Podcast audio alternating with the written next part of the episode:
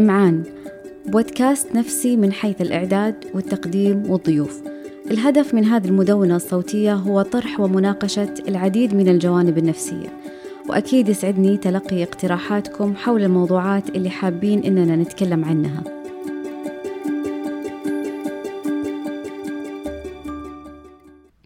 مرحبا دكتور أحمد. أهلا وسهلا وشكرا على الدعوة الكريمة.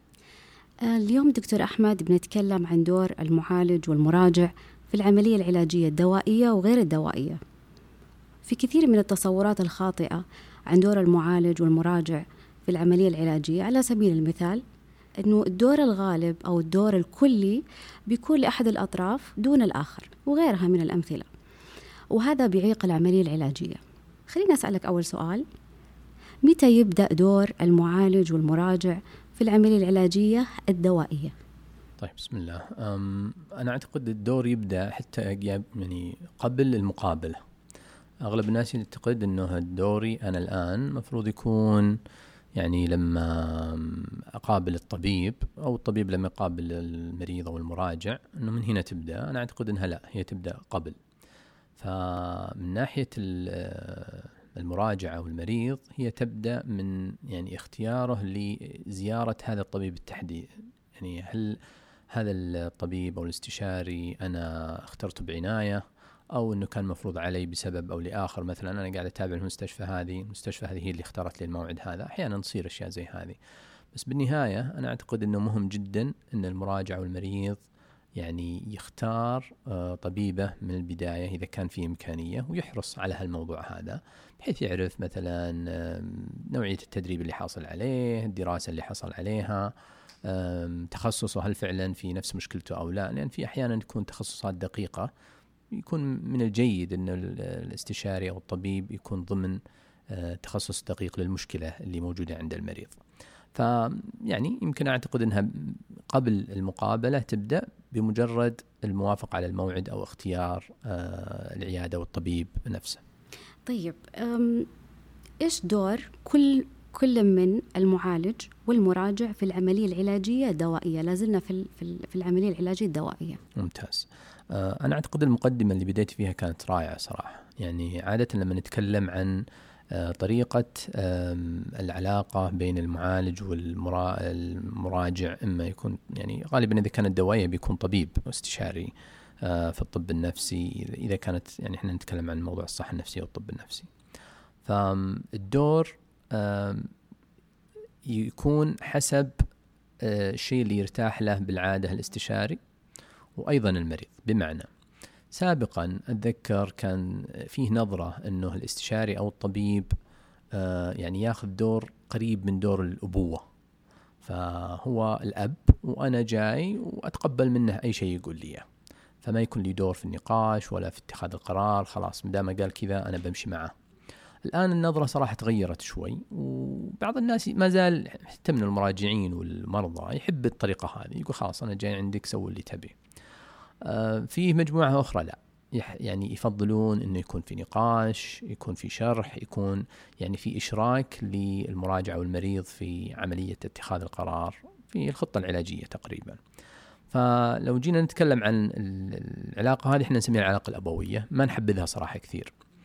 فيه آه، نوع آخر من الأدوار بين المراجع والمريض والطبيب انه تكون العلاقة يعني علاقة صداقة بزيادة. فريندلي يسمونها كأنه صديق. فيكون يعني فيها ميانة أو يعني الحدود المهنية ما هي واضحة كثير. بمعنى إنه والله أنا إذا احتجت صديقي ممكن أتصل عليه الساعة 12 بالليل مثلا. لأنه صديقي مرة وأمون عليه وكذا. المراجع ما هو متوقع إنه يصير فيه بينه وبين الطبيب أو الاستشاري هذه العلاقة. فهذه مثال على إنه العلاقة لو راحت للجهة الأخرى أيضا ما هو كويس. الأفضل صراحة التوسط إنها تكون علاقة مهنية. بحيث إنه كل واحد ياخذ دوره تقريبا. طيب الآن الأدوار شو الأشياء المطلوبة؟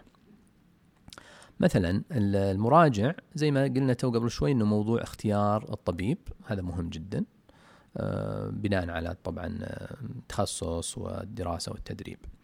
أيضا من الأشياء المطلوبة عند آه، المراجع والمريض لما يحضر لموعد خاصة إذا كانت أول مرة مع استشاري أو طبيب إنه يجهز فعلا الأشياء أو المشكلات أو الصعوبات اللي هو قاعد يواجهها أو اللي إحنا نسميها الأعراض تقريبا.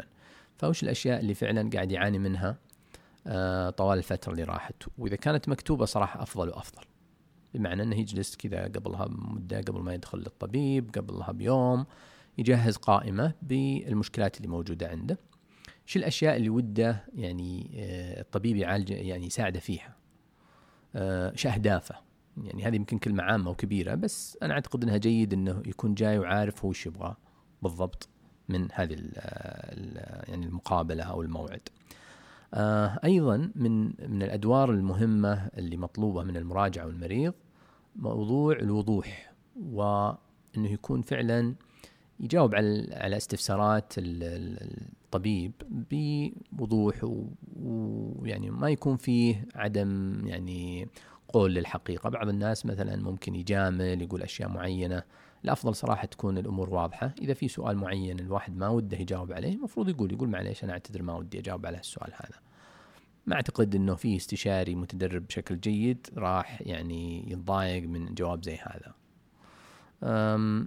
تقريبا واحدة من أهم الأشياء في المواعيد آه، نسميها الدوائية مثلا في الطب النفسي إنه إذا كان يستخدم أدوية معينة لازم يجيبها معه. أو إذا كان سبق واستخدم. بعض الناس صراحة يجي يقول والله قبل ثلاث سنوات استخدم دواء الحمد لله ساعدني كثير. طيب وش الدواء؟ يقول والله ما أدري. فيكون جيد مرة ومناسب للطبيب والاستشاري إنه يكون عارف اسم الدواء وجرعته والمدة اللي أخذها. هذه من أهم الأشياء صراحة. إذا كان عنده تحاليل معينة سواها في السابق كويس مرة يجيبها معاه أيضا للموعد هذا. نيجي لدور المعالج آه، أو الطبيب أو الاستشاري. طبعا من أهم الأشياء الموضوع السرية والخصوصية. وأنا أعتقد هذا يمكن مفروغ آه، يعني مفروض ان ما نتكلم فيه لأنه خلاص يعني الموضوع منتهي ومحسوم ومفروض ما حد يعني يركز عليه زيادة. من أهم النقاط في الموعد آه، يعني في العيادة وفي المستشفى إنه للمريض الحق في إن الموضوع يكون سري وخاص وما حد يطلع عليه خاصة إذا طلب المريض في نقطة معينة. صراحة إحنا يعني كاستشاريين وأطباء نكتب في الملفات الطبية معلومات عشان تذكرنا بعدين ونقدر يصير في توثيق. آه، أحيانا المرضى أو المراجعين يقول لك والله المعلومة هذه أنا ما ودها ما ودي أنها تنكتب. أنا أعتقد أن هذا من حق المريض أو المراجع أنها ما تكتب ويحاول يعني يتذكرها الاستشاري أو يحتفظ فيها بمكان ثاني بحيث أنها تكون خاصة فيه. يعني أيضا من من الأدوار اللي المفروض يقوم فيها الطبيب المعالج دور المثقف بحيث إنه لازم يشرح للمريض وش المشكلة اللي موجودة عنده. إذا كان في تشخيص لازم يبلغه في التشخيص اللي موجود. وأيضا الخطة العلاجية الدواء هذا وش قصته؟ إذا كان يحتاج دواء. آه، كيف يشتغل إيش الأعراض الجانبية المتوقعة متى متوقع إنه يجيب نتيجة طيب إذا صارت أشياء معينة إيش أقدر أسوي؟ هذه من أهم النقاط صراحة إنه المريض مثلا ياخذ الدواء بعد يومين يطلع عنده عرض جديد أو تصير عنده مشكلة معينة. طيب وش يسوي؟ صراحة يعني إحنا دائما نعطي نصيحة عامة إنه إذا فعلا الدواء ضايقك بشكل مرة مزعج أو طلع عندك شيء فعلا ضايقك وما أنت قادر تتحمله ولا قال لك عنه الطبيب الافضل تروح للطوارئ. الطوارئ موجودة 24 ساعة في المستشفيات الكبرى توجه له وتخبرهم وش اللي صار معك. بعض المستشفيات أو بعض العيادات يكون في طريقة للتواصل بين الطبيب والمريض.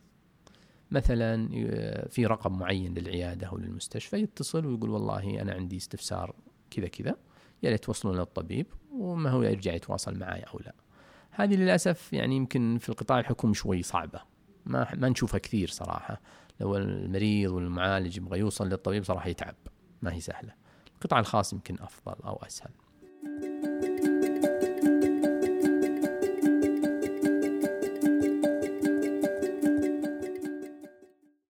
في حاجة ودي أقولها بخصوص هذا الموضوع ويمكن هي هو كلام موجه للمراجعين. ويمكن هذه النقطة ملاحظة كثير في المستشفيات الحكومية. في المستشفيات الحكومية الضغط على على الأطباء صراحة مرة كبير مرة هائل. فممكن بعض الأطباء ينسوا يقولوا بعض المعلومات اللي ممكن تكون أحيانا أساسية. يعني أحيانا تجيني مريضة ما هي عارفة إيش تشخيصها؟ ما هي عارفة إيش أسماء الأدوية؟ كيف تشتغل الأدوية؟ متى بتشتغل الأدوية؟ أحيانا هي بتسألني بتجيها أعراض معينة تقول لي هذه الأعراض جاني هذه أعراض جانبية من الدواء ولا إيش؟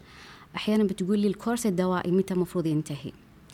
فأنا أعتقد إنه المراجع هنا دوره هو يسأل الطبيب ويفترض ويعني هذه واحدة من حقوقه حتى يعني. فيفترض إنه يسأل الطبيب إذا نسي مو لازم دائما الطبيب هو اللي يسأل حتى المراجع من حقه يسأل. أنا أتفق تماما معك. وفي بعض الناس مثلا يقول والله الزيارة خاصة الزيارة الأولى بعضهم يعني يستغرب إذا كانت قصيره إحنا عادة الزيارة الأولى للتشخيص وللخطة العلاجية مفروض في الطب النفسي ما تقل عن نص ساعة. بعض الناس قالوا إنها لازم 50 دقيقة. فالهدف ما هو بس الوصول للتشخيص وإني أكتب دواء. لا الهدف بناء علاقه علاجية إني أفهم بالضبط منين جت المشكلة هذه وش العوامل اللي سببتها. وجزء صراحة يعني ياخذ وقت جيد اللي هو شرح. شرح الموضوع وحنا نسميه التثقيف. التثقيف النفسي في المشكلة اللي موجودة. تشخيص وش وش الأعراض اللي موجودة؟ إحنا كيف وصلنا للتشخيص؟ إيش الأسباب؟ إيش كثر انتشاره موجود في المجتمع؟ هل كثير ولا قليل؟ هل هذا الموضوع هذا بس أنا اللي عندي ولا عند ناس واجد؟ هذه لازم يعرفها المراجع وأيضا موضوع الدواء والأشياء اللي قلناها تو قبل شوي. صراحة الواحد لما يشرح يعني ياخذ معه على الأقل خمس إلى عشر دقائق أحيانا. فهذه أكيد تبي تكون جزء من الموعد هذا.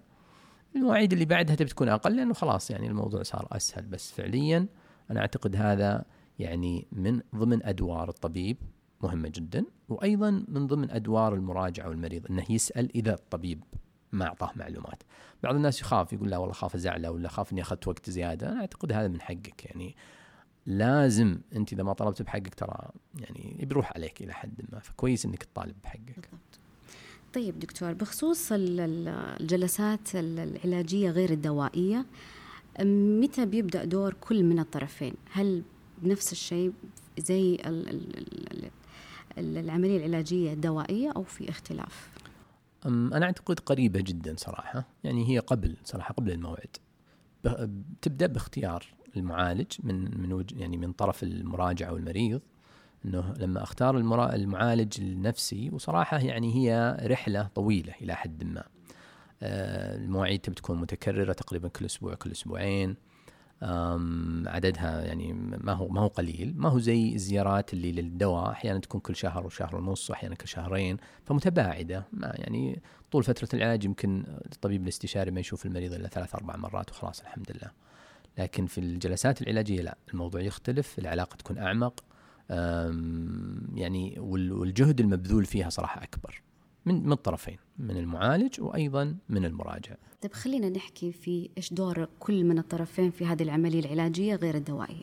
أنا أعتقد هي تشترك في بعض الأشياء تشترك فيها اللي تكلمنا عنه آه، قبل شوي إنه وش الدور يعني موضوع السرية والخصوصية من ناحية المعالج هذه مرة مهمة. أيضا من واجب المعالج إنه يشتغل على موضوع إنه يساعد المريض يكون مرتاح في الجلسة. فهذه واحدة من أهم الأدوار صراحة ويمكن للأسف ما في طريقة يعني نعلمها للمعالجين أو المراجع اللي يشتغلون في العلاج النفسي إنه والله سوى واحد اثنين ثلاثة خلاص المريض يكون مرتاح. يعني دائما يقولونها بالإنجليزي يقول put the patient at ease إنه كيف أخلي المريض مرتاح معي. هذه تتمثل يعني بطريقة الأسئلة المكان المختار للمقابلة أو للعلاج النفسي آه، الوقت إني اساعد أحاول أساعد المريض إنه يعني أو المراجع إنه يختار يعني أوفر له اوقات يعني متعددة ما هو وقت واحد فقط وألزمه فيه يعني إلى حد ما. أيضا من أدوار المعالج إنه آه، يعني يوضح للمريض الأشياء اللي متوقع إنها تكون غير واضحة، يعني مثلا ما يستخدم مصطلحات علمية صعبة ويتوقع من المريض إنه يعرفها أو المراجع، هذه ما أعتقد إنها مناسبة، أيضا إنه طرح الأمثلة. كثير من الناس لما أسألهم مثلا في نهاية الجلسة العلاجية أقول له وش أكثر شيء عجبك في الجلسة؟ يقول صراحة الأمثلة كانت كثيرة ووضحت لي الصورة. هذه مرة ممتازة في الجلسات. أيضا يعني بعض الناس لأن هذه أول تجربة يمر فيها كمراجع أو كمريض يتحفظ شوي من جهة إنه أنا أخاف إنه المعالج ياخذ فكرة مثلا عني. أنا أتذكر كانت عندي واحدة من المراجعات يعني بعد فترة قالت لي معلومة معينة واستغربت قلت طيب أنت ما قلت لي إياها من البداية؟ قالت صراحة كنت خايف يعني تاخذ عني فكرة. فقعدت أوضح لها إنه الموضوع يعني هذا من صميم مهارات المعالج النفسي إنه ما يصدر أحكام وما يكون ججمنتال بمعنى إنه مفروض إني أخ يعني أنا كمعالج مختلف عن بقية الناس اللي في المجتمع بحيث إني ما أصدر أحكام على الشخص اللي قدامي أحاول أتفهم هو ليش قاعد يسوي كذا ليش صارت عنده المشكلة الفلانية هذه. فهذه أيضا يعني من أهم الأشياء. هذه تقريبا يمكن دور المعالج. لو جينا نتكلم عن دور المراجع آه، اتفقنا قبل شوي إنه اختيار المعالج لازم يكون صراحة بعناية لأنه مو كل الناس اللي يقولون يعني يعني يتفاوتون الناس بقدراتهم من ناحية آه، العلاج النفسي وتقديم المهارات وطرق العلاج. فلازم الواحد يتأكد صراحة من الشخص نفسه أو المعالج. آه، مهم جدا إن الشخص يكون جاي وعارف هو شو يبغى من العلاج. إذا كان في باله أشياء سهلة وحلول سريعة يمكن احتمال كبير أن الجلسات ما تقدمها له. فلازم يعرف أنها تحتاج فعلا جهد ويبغى له يعني خلينا نقول طاقة ووقت مبذول في الموضوع هذا.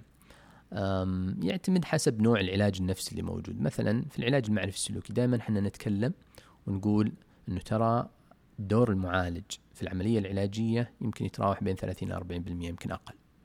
ودور المراجع والعميل أو المريض صراحة أكبر بكثير. لأني مهما أنا كمعالج أعطيتك مهارات إذا ما تم تطبيقها ما طلعنا ما استفدنا. أي. آه أيضا لازم يعرف المراجع أو المريض أنه ما ما يتوقع إنه يكون فيه تحسن عالي جدا في بداية الجلسات. أو فارق يعني يقول والله من جلسة جلستين خلاص أنا بتحسن واجد. لا عادة التحسن صراحة يعني ممكن يبدأ بعد الجلسة الخامسة السادسة. طيب والجلسات الأولى؟ عادة ما يكون في تحسن أو أحيانا صراحة يكون فيه زيادة في الأعراض. لأن فعلا بدينا نشتغل على أشياء المريض يمكن قاعد يبتعد عنها يتحشاها ما وده يتكلم فيها. لأن فعلا مزعجة لما نجي ندور على المشاكل اللي موجودة عنده ومنين جت وكيف جت وكذا. بالعادة يكون يعني إحنا دائما نعطي مثال في الجلسات نقول إنه هذه العملية في البداية ممكن تكون مؤلمة ومزعجة شوي في البداية زي اللي الشخص اللي يكون عنده جرح وملتهب وقاعد يعني يسبب له ألم. فعادة يروح للمستشفى على أساس يساعدونه في الموضوع هذا. لو سألتك هل متوقع أنه ما يكون في أبدا أي ألم لما يروح إيش رأيك؟ أكيد حيكون في ألم. بالعادة يكون في ألم يمكن حتى أكثر من الألم اللي موجود سابق. طيب أنا جاي عشان أطيب مو عشان أتألم زيادة. تنظيف الجرح تعقيمه بالضبط. خياطه لو كان يحتاج بالضبط. يعني. فهذه الفكرة سبحان الله إنه يعني تحتاج إنك تتحمل شوي في البداية عشان إن شاء الله ترتاح بعدين. فألم مؤقت أحسن من ألم مزمن وطويل هذه تقريبا الفكرة اللي موجودة. آه نقطة يمكن أخيرة مهمة جدا اللي هي الالتزام بالمواعيد في الجلسات العلاجية. هذا من أهم أدوار المراجع. وأيضا التزام إذا كان في تمارين معينة يتم الاتفاق عليها في الجلسة لأن ساعة في الأسبوع أو في الأسبوعين ما متوقع أنها تحل المشكلة صراحة. الأهم التطبيق خارج الجلسة. فإذا ما كان في تطبيق للأسف يتأخر التحسن ويكون أقل من لو كان المريض أو المراجع فعلا يشتغل ويطبق الأشياء اللي يتم الاتفاق عليها في الجلسة.